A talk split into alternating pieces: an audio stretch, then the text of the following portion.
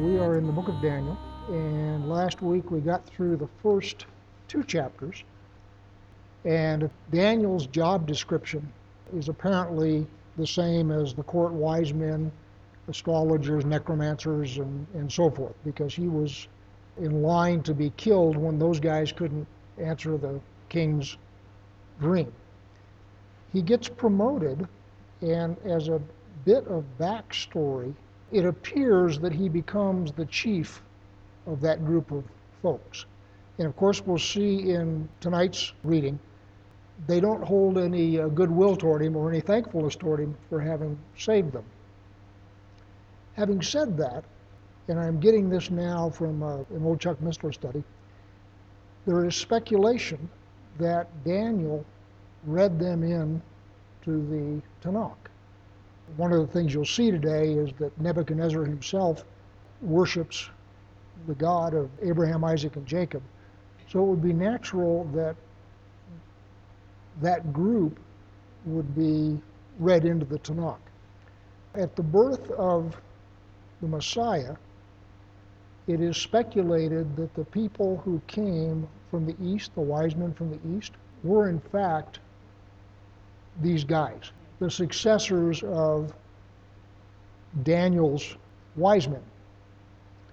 And it is not the case that they would have shown up, three guys with straggly beards on three camels.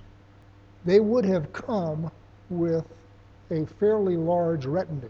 They would have traveled with armed escort and a whole bunch of other stuff. And one of the reasons that Herod kind of freaked is that these guys were known for astrology, astronomy, knowing the Tanakh and so forth. And one of the things that they do then is they would come and authenticate a new ruler. So, you know, we saw in the stars that this is going to happen now. We're here to meet this guy. And with their reputation, Herod would say, oh, shoot, does that mean that somebody is now about to replace me? Especially since Herod is not a Hebrew. Herod is an Idumean, which is an Edomite. So he has always been really tenuous on the throne. He's supported by the Romans. And so if you have an uprising, he is very disposable to the Jewish population. So to have these guys show up from Medo-Persia with the message that there is a new king in this area would have been very, very unsettling to him. So it's a bit of backstory, and one of the reasons that Daniel is important, because what it does, obviously, is the Babylonian exile takes Judah to Babylon, and then they stay in Medo-Persia. So there is a rich tradition in that area of Tanakh study, in addition to the normal Babylonian astrology, astronomy, necromancy, all that other stuff. So, at the end of chapter 2, which we finished last week, Nebuchadnezzar brought Daniel in as his chief of staff, and then set Hananiah, Mishael, and Azariah over the province of Babylon. Babylon at this point is an empire, so they have stuff that goes from the east to the west, and Babylon proper is simply one of the provinces of this empire. So when Hananiah, Mishael, and Azariah, also known as Shadrach, Meshach, and Abednego, are made satraps over the province of Babylon, Babylon city, and the capital is in the province of Babylon, but you have a civil administration that runs it, and you have Nebuchadnezzar's court, who is really more concerned with the affairs of empire. So that's where we are at chapter 3. King Nebuchadnezzar made an image of gold, whose height was 60 cubits, which is 90 feet, and its breadth 6 cubits, which is 9 feet. He set it up on the plain of Dura in the province of Babylon. We're talking about the province of Babylon. So it isn't necessarily set up in the city of Babylon, it's set up in the province. Then King Nebuchadnezzar sent to gather the satraps, prefects, the governors, the counselors, the treasurers, the justices, the ministers, and all the officials of the province to come to the dedication of the image that King Nebuchadnezzar had set up. I do not have any idea whether this image bears any relation to his dream. Certainly Scripture doesn't say so, but the last thing we had was the prophetic dream, and it would not be terribly surprising for him to try and construct something out of that dream, but it doesn't say so. Verse 3, when the satraps, the prefects, and the governors, the counselors, the treasurers, the justices, the magistrates, and all the officials of the provinces gathered for the dedication of the image that King Nebuchadnezzar had set up, and they stood before the image that Nebuchadnezzar had set up, and the herald proclaimed aloud, "You are commanded, O peoples, nations, and languages, that when you hear the sound of the horn, pipe, lyre, trigon, harp, bagpipe, and every kind of music, you are to fall down and worship the golden image that King Nebuchadnezzar has set up." So notice that, O peoples, nations, and languages. So what he's done is he has brought in the regional administrators from the rest of the empire. So you would have had people from what became Medo-Persia. You would have had people from Judea and so forth. So all of his governing authority there for the dedication of this idol. And by the way, we're going to see that same situation set up in the book of Esther.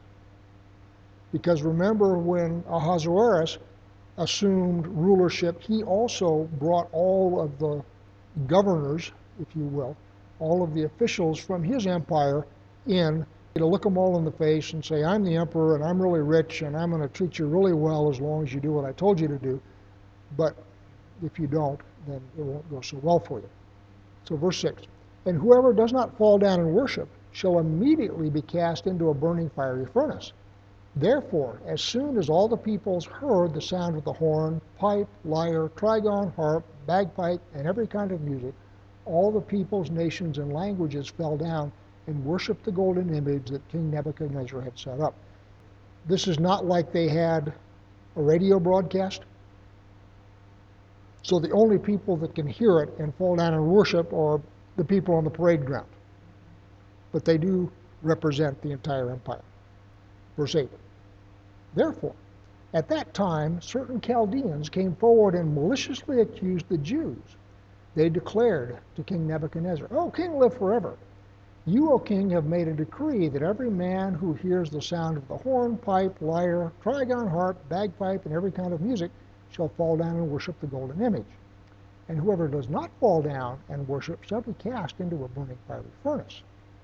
There are certain Jews whom you have appointed over the affairs of the province of Babylon, Shadrach, Meshach, and Abednego. These men, O king, pay no attention to you. They do not serve your gods or worship the golden image that you have set up.'" So this is sort of what I let off, because remember, in the incident of the dream, the only reason these guys are still alive is because Daniel was able to interpret the dream. These guys show no more loyalty than any Democrat. I'm serious. They are court denizens, what we would call swamp denizens. And the way you get ahead in the swamp is by climbing up over other people. There is no long-term loyalty. There is only the loyalty of power. So what they are doing is they are taking an opportunity to get rid of Shadrach, Meshach, and Abednego in order so that they can take up their places. We talked last time that the staff that was in line to be executed last week had been picked by Nebuchadnezzar's father. They were not his. So part of what he was doing was trying to check them out and see if they were any good. And then when he appoints these hostages from Israel over the top of them, it's sort of like, how dare you elect President Trump? Hillary is supposed to win. I'm putting it in modern terms, but this is precisely what's going on. And I'm not particularly doing it to knock Democrats, although that's entertaining. I'm simply saying that what you're seeing is the behavior of people who live in a capital city or the capital of an empire. This is the behavior that you see among those people. And we're seeing it today in our country, Europe, any place. It is not limited to anybody. So anyway, these guys have seen an opportunity to take these Jewish upstarts out, get rid of them, and substitute themselves. And understand in court politics, certainly the trifecta home run is if you can get them removed and killed. That's the ultimate goal. However, if you can just get the king to drag them in there and chew them out a bunch, that's almost as good. Because what that does is it knocks down their power and influence and sort of makes them walk on eggs. And so they're always now looking over their shoulder, and that gives you other opportunities to seize power or to undermine them and take power. Verse 13, then Nebuchadnezzar, in furious rage, commanded that Shadrach, Meshach, and Abednego be brought. So they brought these men before the king. Nebuchadnezzar answered and said to them, is it true, O Shadrach, Meshach, and Abednego, that you do not serve my gods or worship the golden image that I have set up? Now, if you are ready when you hear the sound of the horn, pipe, lyre, trigon, harp, bagpipe, and every other kind of music, to fall down and worship the image that I have made, well and good. But if you do not worship, you shall immediately be cast into a burning fiery furnace, and who is the God who will deliver you out of my hands? So Nebuchadnezzar brings them in, gives them an opportunity. You know, it's entirely possible that it's a false and malicious report. So what he's doing is bringing them in, giving them an opportunity to do what's right. 16, Shadrach, Meshach, and Abednego answered and said to the king, up yours, O king. That's what they're saying. Okay? So Shadrach, Meshach, and Abednego answered and said to the king, O Nebuchadnezzar, we have no need to answer you in this matter. If this be so, our God whom we serve is able to deliver us from the burning fiery furnace, and he will deliver us out of your hand, O king. But if not, be it known to you, O king, that we will not serve your gods or worship the golden image that you have set up. Notice that there's no, O king, live forever. There's nothing flowery. This is literally, up yours, O king. We ain't going to worship your idol. I mean, it is that much in your face. There's no flowery court language. There's no softening this whatsoever. They're saying, O king, you have no right to summon us about this, and we're not going to bow down to your idol. If our God saves us, fine. If he doesn't, fine, but we're not going to do it. I mean, it's literally that blunt. 19. Then Nebuchadnezzar was filled with fury. I think so. As I say, these guys have flown the bird at him.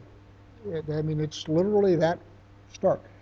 Then Nebuchadnezzar was filled with fury, and the expression of his face was changed against Shadrach, Meshach, and Abednego, which is to say, he turned purple with rage. He ordered the furnace heated 7 times more than it was usually heated. And he ordered some of the mighty men of his army to bind Shadrach, Meshach, and Abednego, and to cast them into the burning fiery furnace. Then these men were bound in their cloaks, their tunics, their hats, and their outer garments, and they were thrown into the burning fiery furnace. Because the king's order was urgent and the furnace overheated, the flame of the fire killed those men who took up Shadrach, Meshach, and Abednego. And these 3 men, Shadrach, Meshach, and Abednego, fell bound into the burning fiery furnace. So what's happened here is it's like a blast furnace or like one of your rocket stoves kind of a thing. One of the things that occasionally happens in steel mills where they use the old blast furnaces is you'd get clinkers built up, which is basically slag. And having somebody break those clinkers up is exceptionally dangerous, because there's always the possibility that you'll get a backdraft, and people, routinely is too strong a word, people die doing that often enough that it's recognized as being extremely dangerous. So that kind of a thing is what's happened to the guards. The other thing, before we go on here, Daniel is not there. Daniel is not involved in this speculation. Daniel, remember, is the chief of staff of the empire. It is entirely possible that he's out somewhere doing administration. And the fact that he isn't in town is one of the things that gives these Chaldeans the idea that they have an opportunity. In other words, the king's right-hand man, who is a co-religionist of these 3, is out of town, Therefore, these guys are sort of exposed. And they're not in Nebuchadnezzar's presence all the time like Daniel is. They don't have as much clout as Daniel has. And certainly, had he been in town when this happened, he would have been in this story somewhere. 24. Then King Nebuchadnezzar was astonished and rose up in haste. He declared to his counselors, "Did we not cast 3 men bound into the fire?" They answered and said to the king, "True, O king." He answered and said, "But I see 4 men unbound, walking in the midst of the fire, and they are not hurt. The appearance of the 4th is like a son of the gods." Then Nebuchadnezzar came near to the door of the burning fiery furnace and declared, "Shadrach, Meshach, and Abednego, servants of the Most High God, come out, come here." Now, I got to tell you, had I been in the furnace and he said something like that, I would have said, "Come and get me. You owe me, come get me." Then Shadrach, Meshach, and Abednego came out from the fire. And the satraps, the prefects, the governors, the king's counselors gathered together and saw that the fire had not any power over the bodies of these men. The hair of their heads were not singed, their cloaks were not harmed, and no smell of fire had come upon them. Nebuchadnezzar answered and said, "Blessed be the God of Shadrach, Meshach, and Abednego, who has sent his angel and delivered his servants who trusted in him and set aside the king's command and yielded up their bodies rather than serve and worship any god except their own God. Therefore, I make a decree. Any people, nation, or language that speaks anything against the God of Shadrach, Meshach, and Abednego shall be torn limb from limb and their houses laid in ruins. For there is no other God who is able to rescue in this way." Then the king promoted Shadrach, Meshach, and Abednego in the province of Babylon.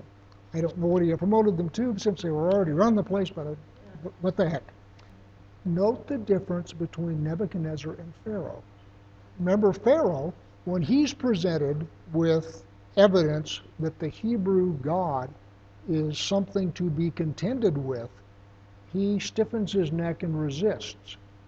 Nebuchadnezzar just instantly says, "Whoa. I'm going to make a decree. Nobody's going to slander your God. You continue to worship him because I can't do anything about it, if nothing else." His reaction when faced with a superior foreign God is very different from Pharaoh's reaction. Chapter 4.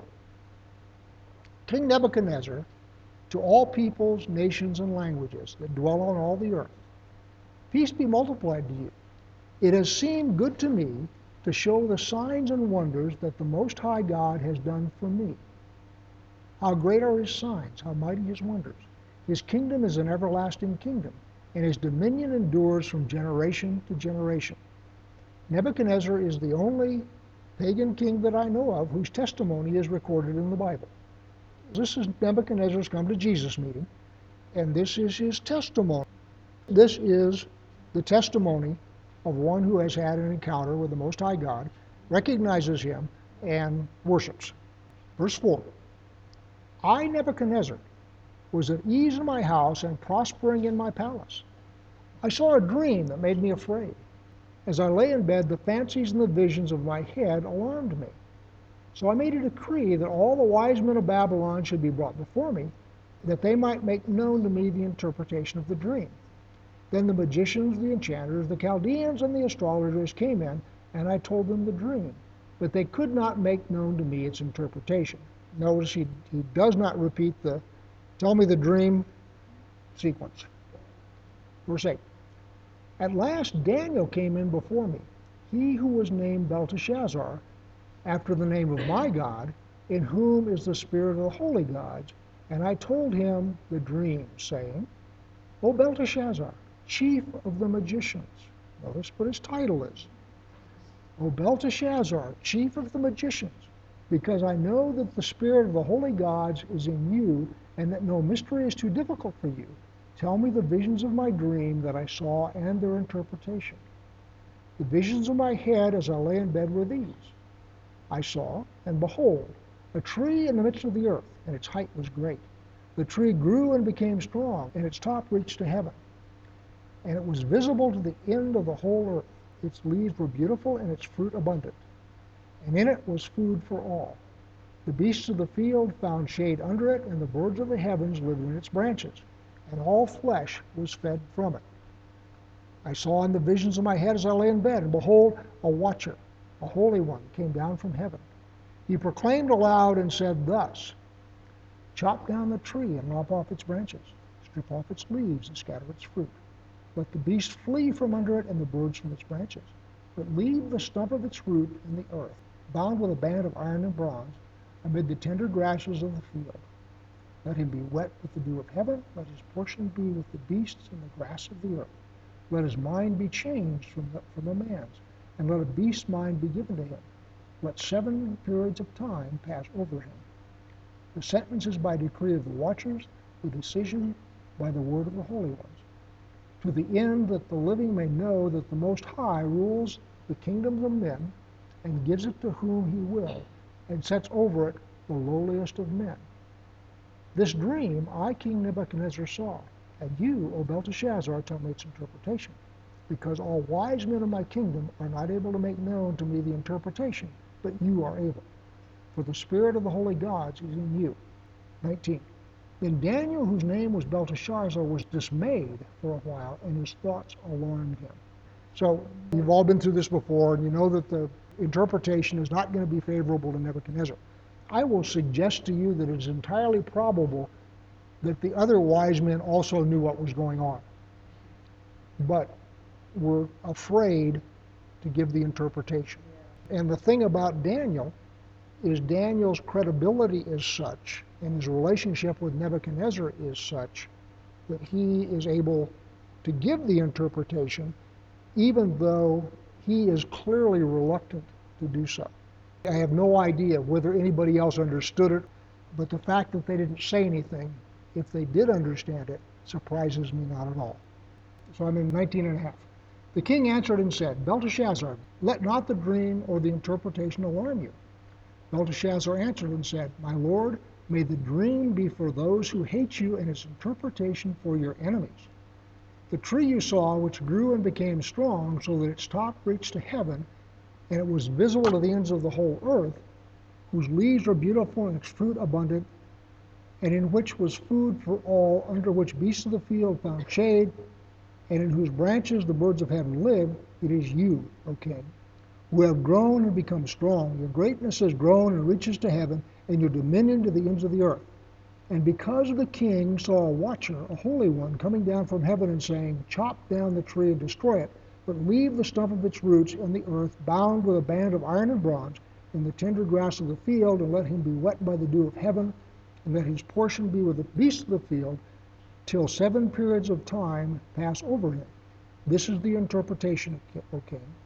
It is a decree of the Most High, which has come to my lord the king, that you shall be driven from among men, and your dwelling shall be with the beasts of the field. You shall be made to eat grass like an ox, and you shall be wet with the dew of heaven. And 7 periods of time shall pass over you, till you know that the Most High rules the kingdom of men and gives it to whom he will. And as it was commanded to leave the stump of the root of the tree, your kingdom shall be confirmed for you from the time that you know that heaven rules. Therefore, O king, let my counsel be acceptable to you. Break off your sins by practicing righteousness, and your iniquities by showing mercy to the oppressed, that there may perhaps be a lengthening of your prosperity.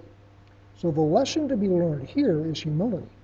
The lesson that's being taught by this is, hey, O king, don't get too big for your britches, because I put you there and I can take you down anytime I want to. That's the lesson he is learning from this.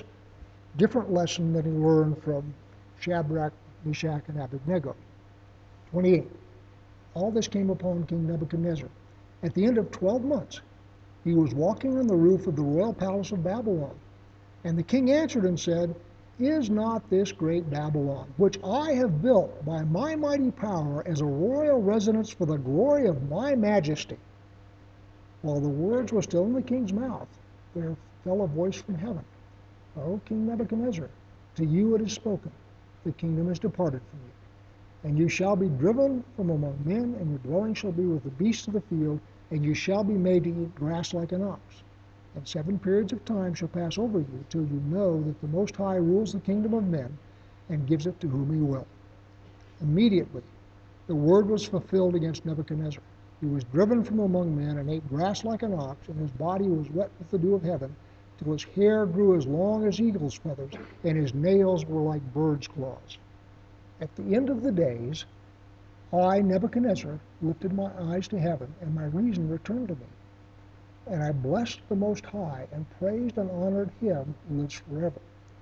For his dominion is an everlasting dominion, and his kingdom endures from generation to generation. All the inhabitants of the earth are counted as nothing. And he does according to his will among the host of heaven and among the inhabitants of the earth. None can stay his hand or say to him, "What have you done?" At the same time, my reason returned to me, and for the glory of my kingdom, my majesty and splendor returned to me. My counselors and my lords sought me, and I was established in my kingdom, and still more greatness was added to me. Now I, Nebuchadnezzar, praise and extol and honor the King of heaven, for all his works are right and his ways are just, and those who walk in pride he is able to humble. A couple of things. This is the testimony of a pagan king. Reading that declaration of testimony, I have no doubt whatsoever that Nebuchadnezzar is in the kingdom of God. The question that's really interesting, and this is again speculation, is Daniel knows what's going on. When the king goes wackadoodle and starts running around on his hands and knees in the meadow, the natural inclination of all of his court is to throw a net over the guy and lock him away because he's crazy as a hoot owl. Madness of King George. If you haven't seen that movie, it's a good movie. Madness of King George. The king that we rebelled against was taken with madness like this for a period of time. And the movie is about the court intrigues between the time he goes mad and the time he regains his sanity. Excellent movie. But anyway, the whole point is we've already had set up in the book that his court are a bunch of sharks. And so if the king has gone wackadoodle and is wandering in the meadow, mooing and eating grass, you can imagine that there's no shortage of people who would just as soon step up and become emperor. Members of his family, members of the court, and the speculation that I have heard, which I like very much, I think it's probably true, is Daniel is the one that kept things together during the time that Nebuchadnezzar was out of commission. Daniel was the regent. Daniel was his chief of staff, second in command. One of the things that people probably learned is you don't mess with the Jews, because if you try and throw them in a fiery furnace or something like that, you're liable not to survive. And of course, we'll see with the lions done later on that they do take a run at him, and that doesn't work. So Daniel has got presence, power, authority, and it is my speculation that during whatever 7 periods of time were that Nebuchadnezzar was out of commission, Daniel was running the place. And he was running it on behalf of Nebuchadnezzar. In other words, he knows the prophecy, he knows that Nebuchadnezzar is going to be restored, he knows that this is from God, so he is a humble regent. He does not try and usurp the throne himself, although he possibly could. The lesson here is not the power of God. The lesson here is, I set you up, I can take you down, and I can put you back up again. The lesson here, as Nebuchadnezzar sees clearly, because he says so, is humility. The Hebrews go into exile periodically. And there are 4 temperaments in exile that go with the temperaments of the tribes from which the hero of the story arises. And if you go back to Jacob's blessing of his sons, you can see the blessing that he gives each of his sons shows up when that son or descendant becomes an administrator in exile. So the first one is Joseph. And Joseph is of the tribe of Joseph. And Joseph is an exceptionally good administrator. So if you're going to go into exile, you're going to be there a while, having Joseph in charge is a good deal because he makes everything run smoothly. Joseph, however, does not have the grit necessary to bust you out of exile. You see it in Genesis. Joseph never, ever, in any way goes against Pharaoh. Joseph is very competent, very capable, but very, very mild-mannered. So that's the tribe of Joseph. The second one is the tribe of Levi. That's Moses. Levi is a hothead, and you see that in the blessing that Jacob gives to his sons, because remember, Simeon and Levi take out a small village. So Levi is a hothead. So if you need to break out of exile, Levi's your guy. So Moses comes up out of the tribe of Levi and takes charge of the nation and busts them out of Egypt. The third one here is Judah. That's Daniel. And Daniel is also an extremely good administrator. But one of the things that we'll find out is Daniel doesn't take any crap from anybody. He has been told by the word how long they're going to be there. And when we get to Belshazzar's feast, he's going to look right at Belshazzar and say, you're toast. And, oh, by the way, keep your rewards. I don't care about them. So Judah is the kingly tribe, combination of really good administration and the ability to admit his own mistakes. That is what distinguishes Judah. The fourth one in exile is Benjamin, and that's Mordecai in the book of Esther. Benjamin is lethal. And what happens in the book of Esther is the second in command of Ahasuerus' empire takes a run at Mordecai and the Jews and gets wiped out and never even sees it coming. It is just the most beautiful taking somebody's knees out from under him you ever saw, and Haman never sees it coming. At the end of the book, it is very obvious that Ahasuerus is scared to death of Esther and Mordecai, because she comes in and says, "Oh, King, you haven't ever rescinded that decree about killing my people." "Oh, you're right, I haven't." Because the last thing he wants to do is mess with them, because he's seen what happened to Haman. And he saw that nobody saw it coming until everything just collapsed around Haman and he was hanging from a gallows. So he doesn't want to mess with these folks. So those are your four temperaments in exile: Joseph, Levi, Judah, and Benjamin.